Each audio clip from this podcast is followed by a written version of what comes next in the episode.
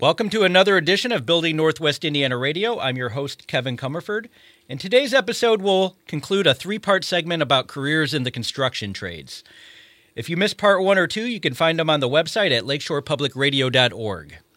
Today, I want to talk a little bit about the general minimum qualifications for getting into the construction industry. And again, you can find this information at webuildnwi.com the first thing is you must be 18 years old. You know, a lot of the insurance policies won't even let you go into an apprenticeship training center without being 18 years old. You're going to be operating heavy equipment or, you know, power tools, and, you know, the insurance policies just dictate you have to be 18 years old. You can apply when you're 17, but as long as the first day of school you're, you're 18, you're good to go. You must have a valid driver's license. The one thing about construction is you're typically not reporting to the same place every day. You have to go where the project is. So one day you might be working in the refinery at BP, another day you might be on a bridge down by the Kankakee River, you might be working at the NIPSCO plant up in Michigan City. So you got to be able to go where the work's at. Uh, so that's why a, a, valid driver's license key. Uh, another key thing is reliable transportation. And then, last but not least, you must be drug free.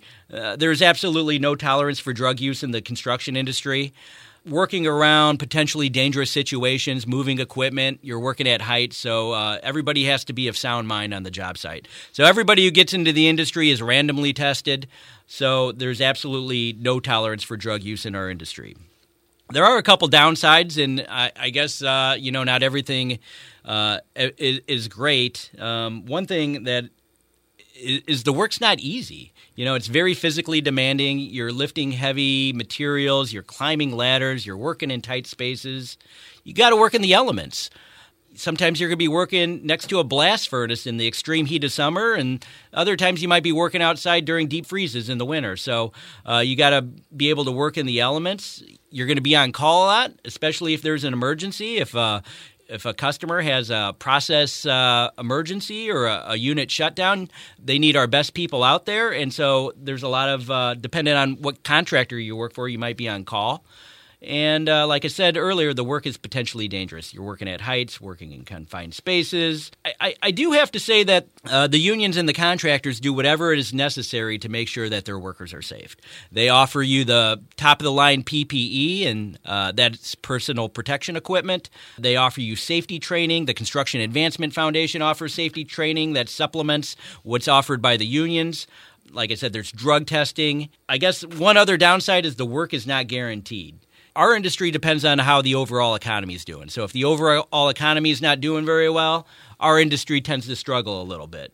So there's no guaranteed work you're very dependent on your employer to win jobs as well. So everything's very competitive among contractors, and if your contractors aren't winning work, you might be laid off. But uh, usually, if another contractor doesn't get the job, another contractor will. So you could go work for different employers.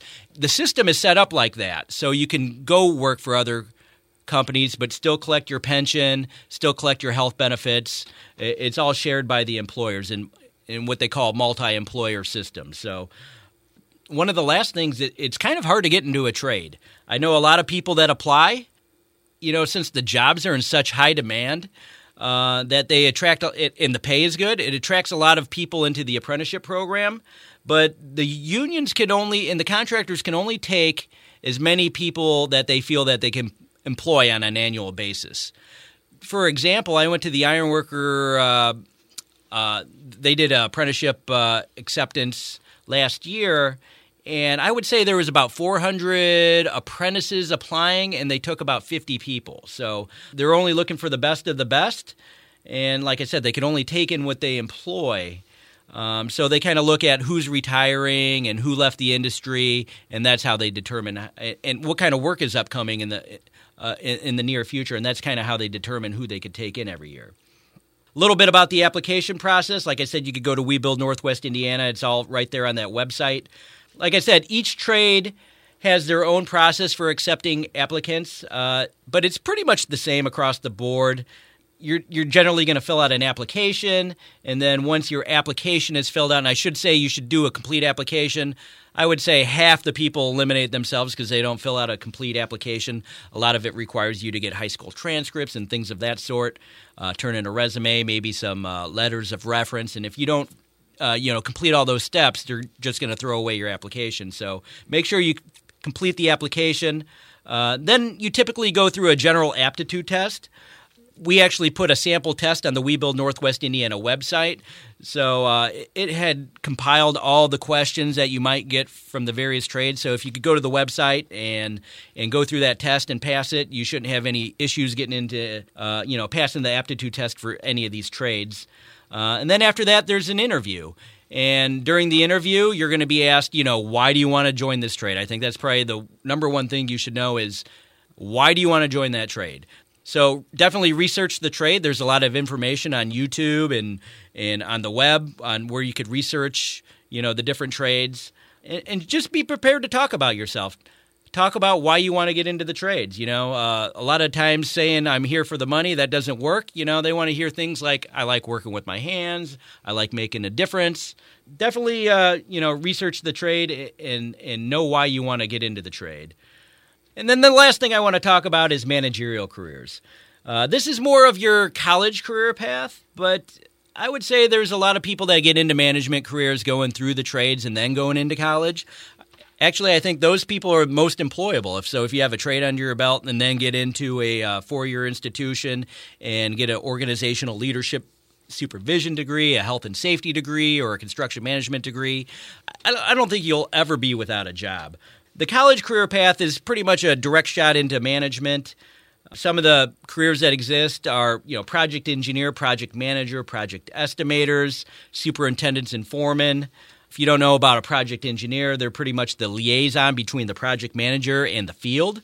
They're responsible for the oversight of most major aspects of the construction work. They procure a lot of the construction materials and equipment for the job site. They do a lot of cost control, managing the project so that it's within the budget. They do a lot of quality control, and uh, they do a lot of daily reports and, and just permitting. I think one of the highest paid uh, careers in management would be a project manager. They're the ones that pretty much plan and oversee entire construction projects. They need to ensure that they are completed on time and within budget. They prepare budgets, they monitor progress, communicate with all the stakeholders, communicate with the field, communicate with the project engineers. Uh, another key uh, position in management are estimators. I see a lot of estimators come up through the fields and the trades, but I see a lot of uh, more and more. I'm seeing more take the college uh, route, but uh, they just basically estimate uh, labor and material cost, and they're very instrumental in helping contractors secure contractors and and get work.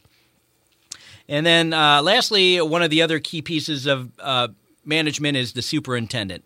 Again, traditionally in our industry, those people have come through uh, the skilled trades and then worked their way up into the, the field supervision. But more and more, I'm starting to see contractors hire people who have gone through college or people who have been through the trades and then uh, also supplemented that with a four year degree. Now, they oversee the operations on the project site, they supervise all activities, they go over the daily schedules, and they ensure people's safety on the job site. Well, that's all the time I have today on building Northwest Indiana.